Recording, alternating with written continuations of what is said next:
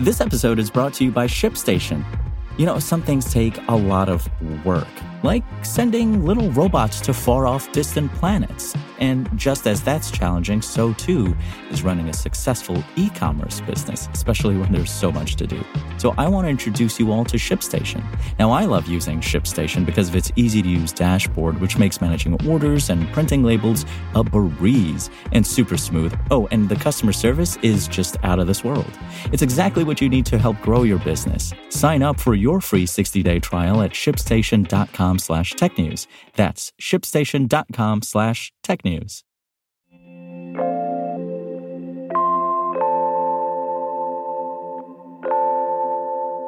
Bluesky ditched its waitlist and is now open to everyone. A streaming service just for sports is coming this fall. And former Mandalorian actor Gina Carano is suing Disney, with a little help from Elon Musk. It's Wednesday, February 7th, and this is Engadget News.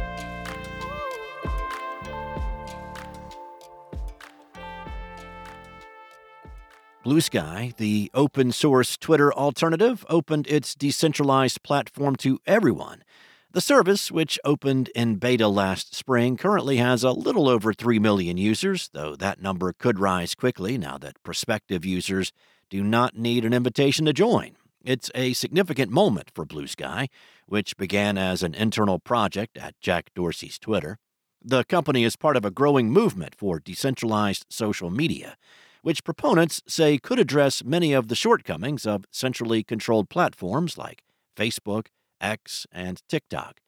For those who missed Bluesky's first hype cycle last spring, the service is functionally similar to X and Threads. Its posts, lovingly referred to by some early users as skeets, default to a chronological timeline, though users can also follow numerous other algorithmic feeds created by fellow users. Soon, the company will take a similar approach to content moderation, allowing third parties to create their own labeling services for Bluesky content. The service is still much smaller than most of its counterparts and does not yet have a direct messaging feature, but it has become a haven for a number of once high profile Twitter users and others looking for more weird Twitter vibes, and less Elon Musk. Much like how Mastodon and other services in the Fediverse are built on the ActivityPub protocol, Bluesky runs on its own open source standard called AT Protocol. Right now, the only Bluesky is the version of the service created by Bluesky, the company.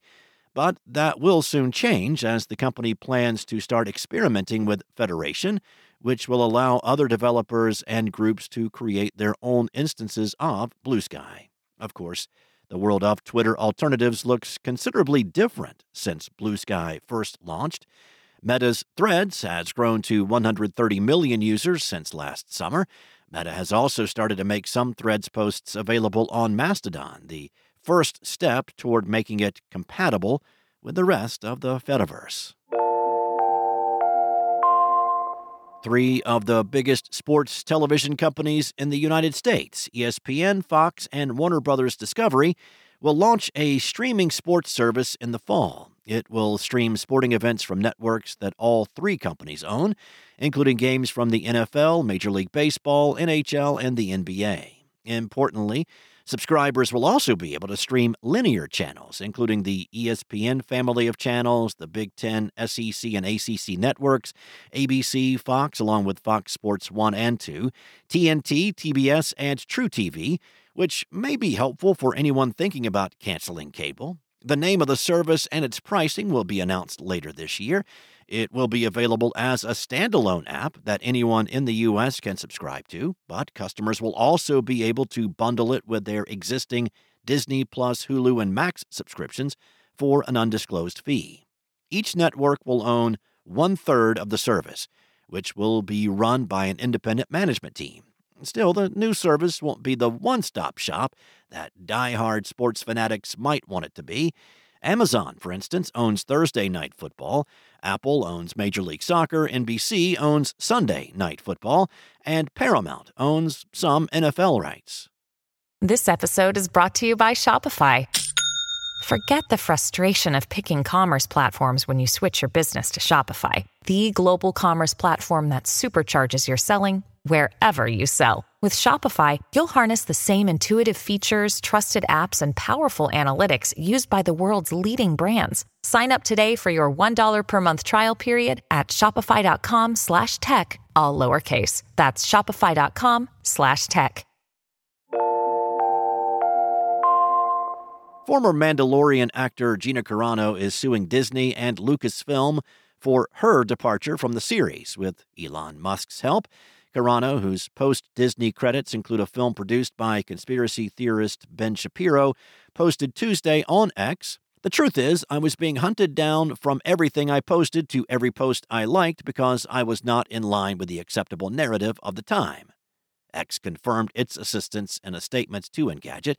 Carano shared news of the lawsuit in a 694 word post on X. In the essay, she claims never to have used aggressive language, compared Republicans to Jewish people during the Holocaust, or written anything racist or transphobic.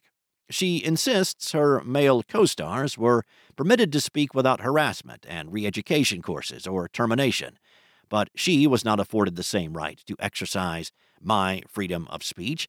Artists do not sign away our rights as American citizens when we enter into employment, Carano wrote Tuesday. However, since she was not arrested or detained for her views, her rights as an American citizen appear fully intact.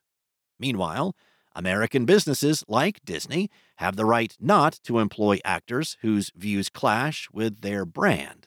The actor and former mixed martial arts competitor thanked Musk and X on Tuesday for giving me an opportunity to bring my case to light by helping fund her lawsuit. Musk previously said he would pay the legal costs of users who got in trouble for their posts on the platform.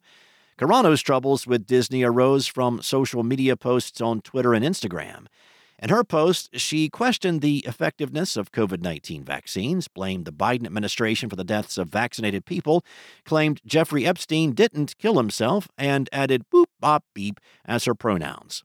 The final straw for Disney was when she shared a post on Instagram implying that the treatment of conservatives in Trump era America had parallels to the targeting of Jews in Nazi era Germany. The following day, Disney dropped Carano from The Mandalorian and the since canceled Rangers of the New Republic series. Thanks for listening. There's more to these stories and additional articles at Engadget.com. This episode featured journalism by senior editors Karissa Bell and Pranav Dixit, and contributor Will Shanklin. This episode was produced by SpokenLayer. Enjoy your day. I'll be back tomorrow with more from Engadget.